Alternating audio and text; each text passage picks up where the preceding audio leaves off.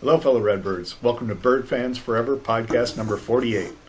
Please follow us on our at Bird Fans Forever Twitter account to be notified of our latest podcast videos and participate in our fun polls. Also, go visit our website, www.birdfansforever.com, where you can find a list of our previous podcasts. Finally, go visit Bird Fans Forever on YouTube and slam dunk that subscribe button. YouTube has our archive of classic Redbird games that we've obtained from so many kind Redbird fans who shared their video libraries with us. We're still adding to our list of online games, so head over there to our YouTube site and find an old game to watch. Don't forget to support our Redbirds by buying the Empower the Nest beer from Keg Grove Brewing Company. Right here. Bird Fans Forever members don't want to be the only supporters. We're excited for our guest today, who is a two year letter winner in softball and four year letter winner in basketball. She holds a second all time single game scoring record with 41 points in one game. She was also a Bone Scholar and an academic All American and 1987 inductee to the ISU Athletics Percy Family Hall of Fame. Welcome to Bird Fans Forever, Redbird for Life, Beth Landes-Ehresman.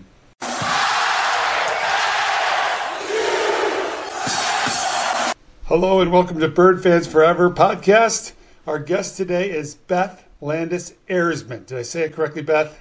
Yep, you got it, James. I don't always get it. you. She was my academic advisor when I was in college. Little did I know, I am getting um, a ton, a ton of help on graduation, and then also helping me with the learning disability department. Little did I know, I'm sitting with the third all-time leading scorer at the time, behind Pat McKenzie and Kathy Boswell. Uh, had no idea the clueless freshman. So, thank you for being on. Oh, thanks for having me. I've been looking forward to it, to talking to you. This is awesome. So, first question How'd you get to ISU? Okay, so I went to basketball camp after my sophomore year and fell in love with the people there and the campus, and I knew that that's where I wanted to go to school. So I kept going to camp, and uh, eventually Jill had offered me a scholarship, and I was extremely excited to be able to continue on with basketball. That is awesome. So we kind of talked off air. We do always do that. And everybody knows that. Um, so Pat McKenzie is the first scholarship female. You got to be inside the first five or ten scholarship females at ISU. Did it ever? Did it ever? Uh, Dawn's probably a bad word to say. Did, did it ever? Did you ever get the realization that you're setting?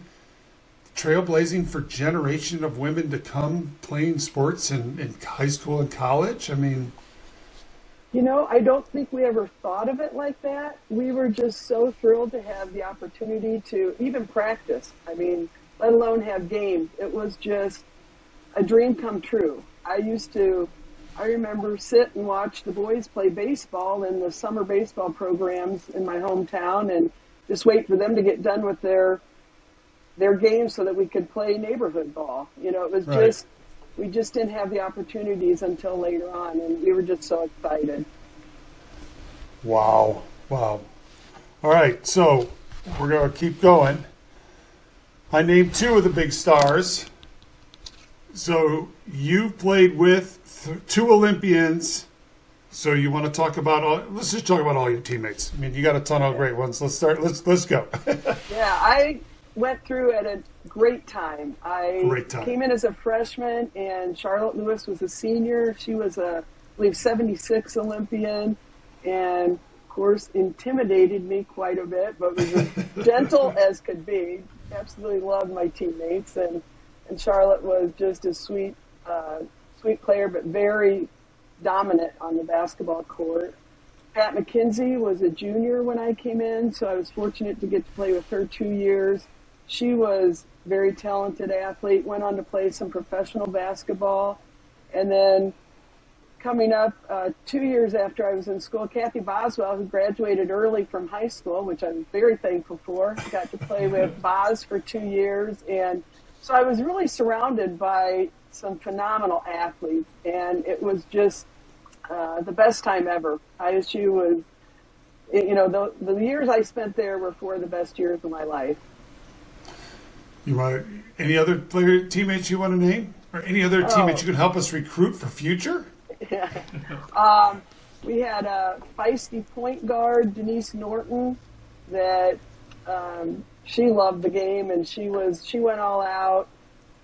Um, two transfers when Melinda Fisher came from Eastern Illinois to join Jill in the coaching ranks at ISU. Vita Sargent, March Harris, they came along with her and they were starters. They were actually my age, graduating class of 81. And so we just were able, we had to work through a couple of seasons. I think we were 10 and 17 my freshman year, and 12 and 13, and 23 and 10, and then 28 and 8. So I don't remember all the games we won and lost, but for some reason I can remember those records. And, you know, I, I remember the last game of my senior year, we lost to Tennessee, and it was it was pretty devastating to end a career. I think every athlete feels that. I I you know, I feel bad for the athletes who can't wait until their senior year is over because I could have played forever. So I thought so at that time. I'm right there with you. Right. I mean, it's uh, it's it's an emotional time, especially when Absolutely. you were, you know, blessed to be and be able to put the ISU jersey on. Right. I could have. If I could have got a COVID year, I mean, I asked Pete now if I could get an extra COVID year, right? I think, Yeah. I don't think my body would take it, but I would do a COVID year if I could. So, Yeah. yeah. I definitely would have done a COVID year. Yeah. Played five. Very cool. So you went Go 51 Steve. and 18 those last two years, and you mentioned like the first two years, you, you guys had losing records. What was the difference between the the teams the first two years versus the last two years? Um, I don't know. I mean, we played extremely tough competition every year, and I think we lost some close ones those first two years. But I think you know, with the addition of Boz, and then we had those transfer students, and we just seemed to gel on the court and just really played well off each other. Um, you know, everyone was supportive of each other and just loved playing the game. We just went all out because we loved it so much. Now, was the Tennessee game in the AIAW championship? That was that game, right? Um, Or- it was we well, we had gone to te- it, at that time. Yeah, it was still AIAW. I think that was the Yeah. last year, and we went down to Texas and we beat Texas, so we Yeah. made it to the round of 16, Wow. and then we lost to Tennessee. And I'm not sure Tennessee. what they went on to do that year, but we had actually played them twice my senior year. We'd gone on a big road trip. We left on New Year's Day, and we were gone for like 11 or 12 days. And during that Wow. time, I forget how many of our players got sick, but they ended up, the, te- the coaches kind of quarantined some of the rooms. Our bus driver even got sick, so the opposing team had to send somebody out in vans to take us for a shoot around and for practice. And I think we ended up playing with about seven healthy healthy players for a couple of games on that road swing. But we, we all made it back safely and and all got well. So And that would have been, is that the Tennessee? Would Pat Summitt have been Pat Summitt. coaching then? Yeah. Wow. yeah. Another legend in the game, yeah. Yeah, very cool. So you go to, you, you beat Texas. How was it like beating Texas at Texas? Oh, it was it was exciting. I mean, I think we were the underdog, and um, we were just playing really well at the time, and um, we're just thrilled to make it to that point and and to move on to the next round. That's what you always want to do: move on to the next round. Survive in advance. Survive in advance. Yeah. Yeah. So Beth, uh, John mentioned that you, you know you were one of the first women to get a scholarship uh, at Illinois State. So after your first game, tell us about that, and did you think uh, that scholarship was worth it or not at that point? Yeah, I wasn't too sure to be honest. We uh, we left and we went to Oskaloosa, Iowa to pay, play. I believe it was William Penn College, and there was a JV and then a varsity game. At that time, there were still I think three teams. Um, so both teams traveled there, and a snowstorm hit while we were playing. So on the way back, I we traveled in station wagons, of course, and I believe all the station wagons went in the ditches. And so the coaches, not wanting to pay for the tow trucks, which we could see the tow trucks stationed right across the road waiting for us to call them, but they didn't want to pay for that, so we all had to get out while the coaches drove the station wagons out of the ditches. So we got home really early in the morning after driving all night and yes, I, I questioned whether or not I needed to play basketball for four years. it was going to be like that. And and then off the air, John equates this your tragic story. John, tell about your tragic story. Well, we could. The charter had a uh, young lady flight attendant that was pregnant, and so, So- so he did the get the airplane- flyback from Southern Illinois. He doesn't The airplane, the charter plane, which is just like a station wagon. and then we get, uh, we have to get a senior city citizen home bus that doesn't have enough seats for everybody to bus back from Carbondale to Bloomington. And of course, halfway back, and we finally get the coaches to stop in Effingham so we can get our warm up gear on underneath our suits, put our suits back on, to put our Letterman jackets back on. And then, John's tragic story is riding the bus. Now, how many times did you have to ride a bus in a women's basketball? in Well, we would have been glad to ride a bus. We had to ride, had to ride in a station wagon. a bus was a bus was a luxury whenever we got to take the bus. well, then you should tell the story about how the bus you did get to take, you end up getting sick on. So that's another good story. So let's hear about you getting sick, the leaving New Year's Eve and going on that trip. Oh yeah, we we took a bus to. Uh, we went to northern Kentucky, we played at somewhere in South Carolina. We played at Tennessee, played at North Carolina State, I believe, and we were gone 11 days, left on New Year's Day.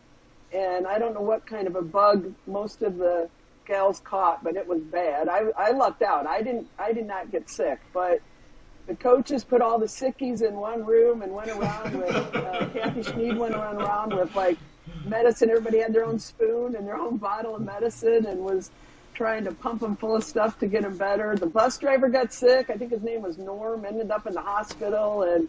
So the opposing team sent vans out to take us to shoot around, although uh, we only had about seven of us that could shoot because we were the only ones who weren't sick. So yeah, that was that was quite a trip, and I, I don't think I'll ever forget it. Um, luckily, we won most of those games that are on the road, uh, even though everyone was, or there were a lot of sick sick players.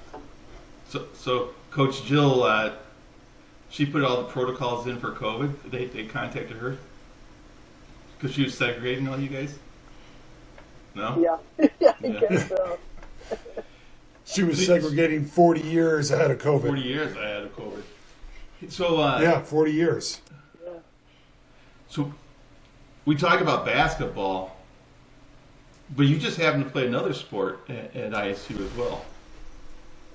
I, I did play softball for three years. Uh, Jill and Linda were the coaches until Margie Wright and Melinda Fisher came from Eastern, and then they took over the softball program. And I, um, it, it was it was interesting. I was a pitcher, sort of. Um, I know our our best pitcher. They were saving her for the the nightcap, and so I don't know what happened to the probably the second, third, and fourth pitchers, but Jill had to throw me into pitch, and it was it was getting so bad. She had to say, "Hey, just throw it slow pitch and let him hit it," which I think she sacrificed that game for the nightcap. But uh, yeah, I, I didn't play softball my senior year because they allowed me to split my student teaching around basketball. So I could student teach six weeks of elementary in the fall and then nine weeks of high school in the spring. And then I could graduate um, within the four years. So, so, so basketball cool. start was from when to when during the season, and, and then softball. You immediately just went right into softball. Um, yeah, pretty much. Um, soft, or basketball, I'm not sure when we could officially start practice. We were supposed to be running on our own. Actually, my, my freshman year, I didn't really run a lot uh, preseason at home. I didn't really know how to train, and we had to do 15. In 15 minutes, we had to run two miles. Well, um, some of us couldn't do that, and so we had to keep coming back every week and doing that, and getting timed on Sundays until we could make our, our time. Which I'm not sure I ever made it that freshman year. Well, the next year there was like a rule if you if you couldn't make it, you weren't going to be playing. Well, I trained over the summer. I I ran. I I actually would dribble a basketball around the block because I really saw no reason to just run to be running. I had to be doing something. So I dribble around the block Yes. and we uh, when we did the timing for it, and at that time there was still more than one team. So you had not just you know the 15 that were on the varsity. You had you know 35, 40 kids trying out for the other team. So we were we were running these this two miles in Horton Fieldhouse because it was bad weather outside, and they had some curtains that dropped down on the inside of that indoor track. Well, the coaches found out that some some players cut across and were, you know, were cutting corners. And I did not. I ran the entire two miles. And when they found out that that happened, they made us all run it again. And I told Jill I'd never forgive her that forgive her for that because I worked so hard to make that time, and then I had to had to run it again. So that's always a fond memory too. So, Jill, we talked Yeah. about uh, Wow. you, you guys had a great senior year. You, you mentioned you were 28 and 8, but there's some other things that happened that year that are pretty memorable too. So let, us talk about. Uh, you had a, a personally a, a great game, John. You might rattle off some of those stats you had in that game at James Madison. Yeah, yeah, I, yeah. I had to look this. I had to Google and go really deep in this. She is. Beth scored 41 points. She went uh, 20 for 24 from the floor, which is 95.4 percent, and then she went one for two from the free throw line. she shot 50% from the free throw line. She told me off air she needs a hand in her face to make the shot. So, I mean, that's not how free throws has ever worked according to my rule book. But, you know, those of us that flew everywhere were kind of spoiled compared to what you had. So, um, so let's Yeah, talk about James Madison and 41 points, which today stands as still the second all time. And I don't know who scored 42, but somebody's got 42 in a game. So they just nudged out for number one. I, you know, it was one of those games where I, you just were, I don't know, in the zone or something. I probably could have had my eyes shut and just thrown it up there and it was falling in. But, um, yeah, years later, I always tease Jill, like, why didn't she let me play in the second half? So- but um, no, it, it was it, it was a fun game. I mean, it was. Uh, you know, I love shooting. That was my favorite part of the game, and so um, it was just a fun experience. So was James Madison at home? It was at home, yeah, At home in in Horton Fieldhouse. In Horton Fieldhouse. yeah. Okay, good, good, good.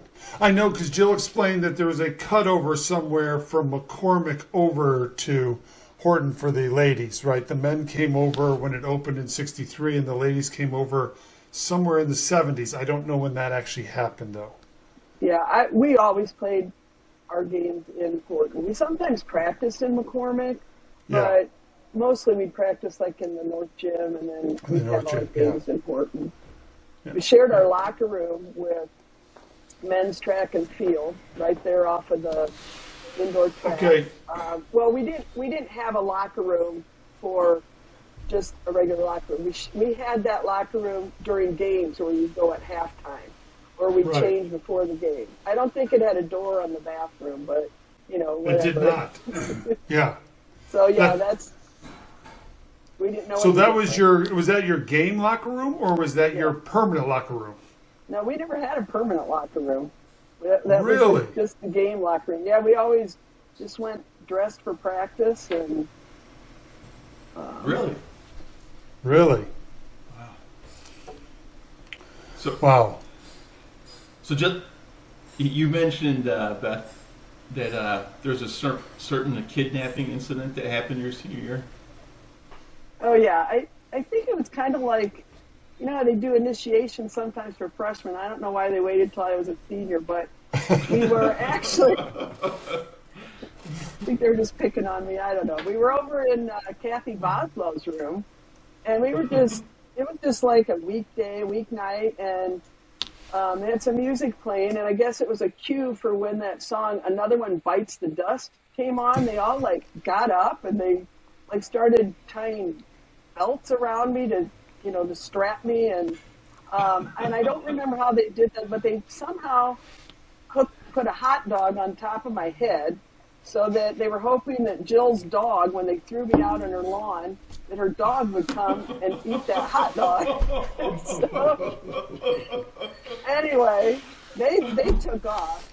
Jill came out and um, oh, she was she was a little ticked at them, and she just started cutting through with. They had good belts that they had used to tie me up. She didn't care. She just cut right through them, and we we went off. We went off chasing them, and I don't even remember if we ever caught them or not. But that was, um, you know, it was actually kind of fun when I think about it now. But back then, I'm like, what in the world is going on? All right, and then you got to tell the story you said told us off air about how biscuits are bad for the '70s Lady Redbirds to be eating biscuits and playing basketball. Oh yeah, very bad. I I don't know if it was my junior or senior year. I think it was maybe junior year. We went to University of Dayton, and we stopped at a Bob Evans beforehand, and um, I think Boz was the one that probably won the prize for eating the most biscuits. But we we got to that court, and it was like slow motion, couldn't move, and it was it was really bad. We lost. We should not have lost to that team. But we did, and I don't think we ever had another biscuit in anybody's entire career. So. So, so Beth, um, you know, we talked about in 80 81, you guys beat Texas, right? Yes. And, and then you played one of the, the iconic teams against one of the iconic coaches, Tennessee. But what that team should go down to, and everyone at Illinois State should be most proud of, is you guys beat U of I not once, not twice. You beat them three times that season. I don't know if you remember that, but you, went to Champaign first. You beat them 84 81. You came back, beat them at, at normal. Okay, so you played them twice during the regular season. And then you just you shellacked them in, in the, the regional the first game. You beat them by 28 points. The men's Oh, wow. team hasn't I- beat U of I once, and you guys beat them three times. Never. Three times in one season. That Um, yeah, to I- me is I- awesome. Didn't remember that. it was always good to beat U of I. I, I remember uh, my freshman year, we went to uh, Huff Gymnasium and and we were playing U of I, and I remember my teammates told me that oh they have this really great pizza place. It's called Garcia's, and we always eat there when we go to U of I. It was before Normal and Bloomington, before we had Garcia's.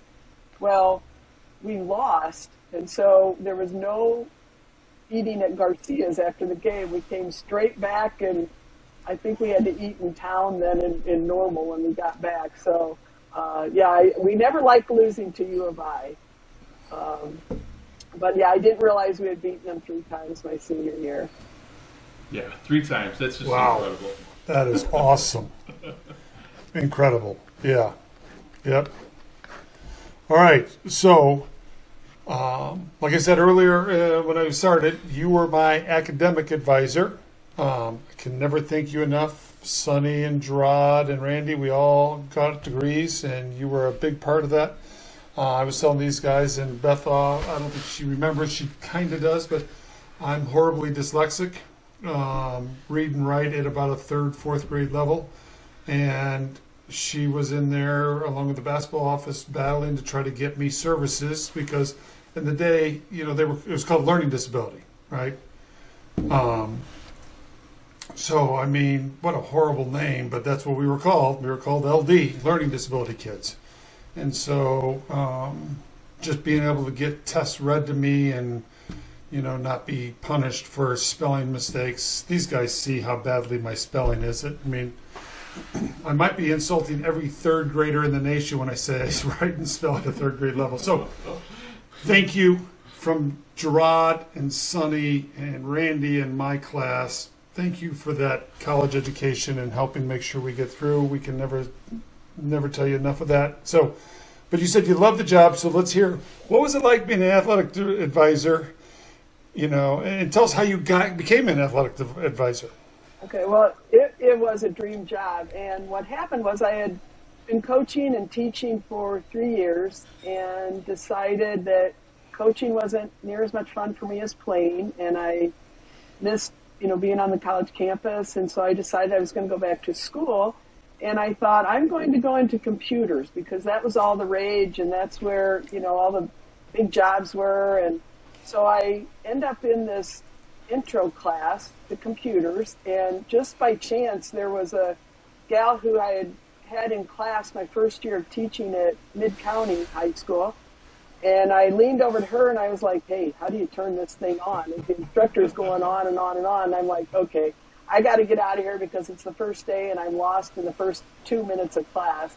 So I went and talked to Jill and she was like, well, why don't you go into counseling and then you can be our advisor? And I'm like, hmm, maybe, maybe that sounds pretty good. So went and checked out the program. Loved the counselor ed program. They had different sequences. You could do counseling in higher education, school counseling, or human services counseling. So I was able to fit in both the higher education and the school counseling, which ended up I was at ISU, um, so higher ed for 10 years and was a stay-at-home mom for five years. And when I went back to work, I was school counselor in the district in, you know, in where my kids were going to school. So it ended up being an ideal um, master's degree program for me. I absolutely loved working with the athletes. I I did the academic advising for, I had a lot of the sports, I think all of them except football and volleyball. There was another advisor for that. But then I did with men's and women's basketball. They called it targeting at that time. I don't know what it is now, but it wasn't targeting. like um, yeah, it was called targeting. It wasn't. I wasn't really tutoring. I was meeting on a weekly basis with um, the gals and the guys to just kind of say, Absolutely. hey, what you got going on this week? Um, you know, work on time management. We do like fill out sheets, yep. like you know, when you can do study time because they had they were so busy with basketball and they're watching film and doing weights and just everything that had to be done. So it was just, it really was a dream job for me. And I probably would have never left there except I wanted to stay at home with my kids. And then when I got into the school counseling position, I loved that also. So it ended up being a, you know, wonderful career for me. Yeah, and, and she should have gotten hazard pay because she was meeting with me weekly for five years, probably thinking, "Why can this?" I actually, I, you actually stopped. I only met with you monthly my senior year because I had technically graduated during the summer, so I was just taking classes. But you still kept meeting with me. Um, Bender had it. I think it was every other week or every monthly. Um, because of those classes, as long as I got grades that weren't Fs, I was in good shape. So yeah. Just to yeah, it was it was a dream job. And, Perfect. you Love did- it. You did it for ten years. What was the most? I mean, it had to be like really rewarding, right? But it had to have its challenges too. What was some of the challenging parts of it? Um, I think that the challenge was when you'd see maybe students who were working really hard and they they weren't succeeding. You know, like yeah. you would have students who went on probation, or if they went on probation a second time, or they were ineligible, or you know, I mean, it was just it was just hard to watch because they were just so overwhelmed. Um, but most of them were able to work through all that and ended up being very successful. So it was very rewarding to see that. Yeah.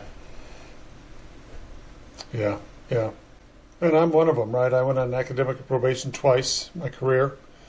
Um, a lot, a lot of student out. athletes did. It was a it was yeah. a big adjustment for coming yeah. from high school and then coming to Division One program where you're you really don't have much time for yourself, and so it, it takes a good while to adjust.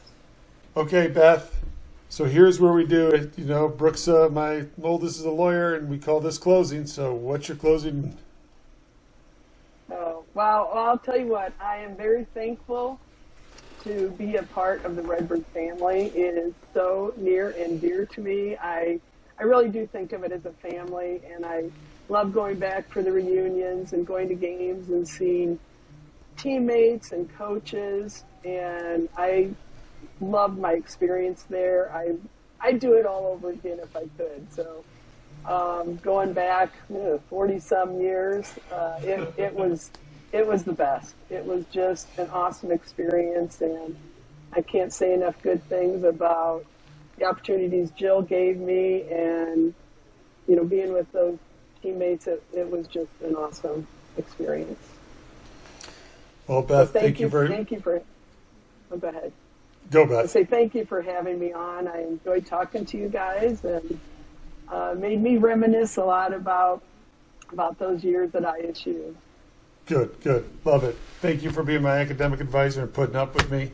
Um, and with pleasure. that, this is Bird Fans Forever podcast, episode number forty-eight, with Beth Landis Ayersman. Eh, Close. You got it. Yeah, I got to apologize to Mary Compton. I got, I said Crompton, Compton, Compton, and then I called her. Yeah, so I've made mistakes along my way. I try, and this is again, like I said, not professional. So, but with that, that is episode forty-eight. John, take us out. Yes. All right.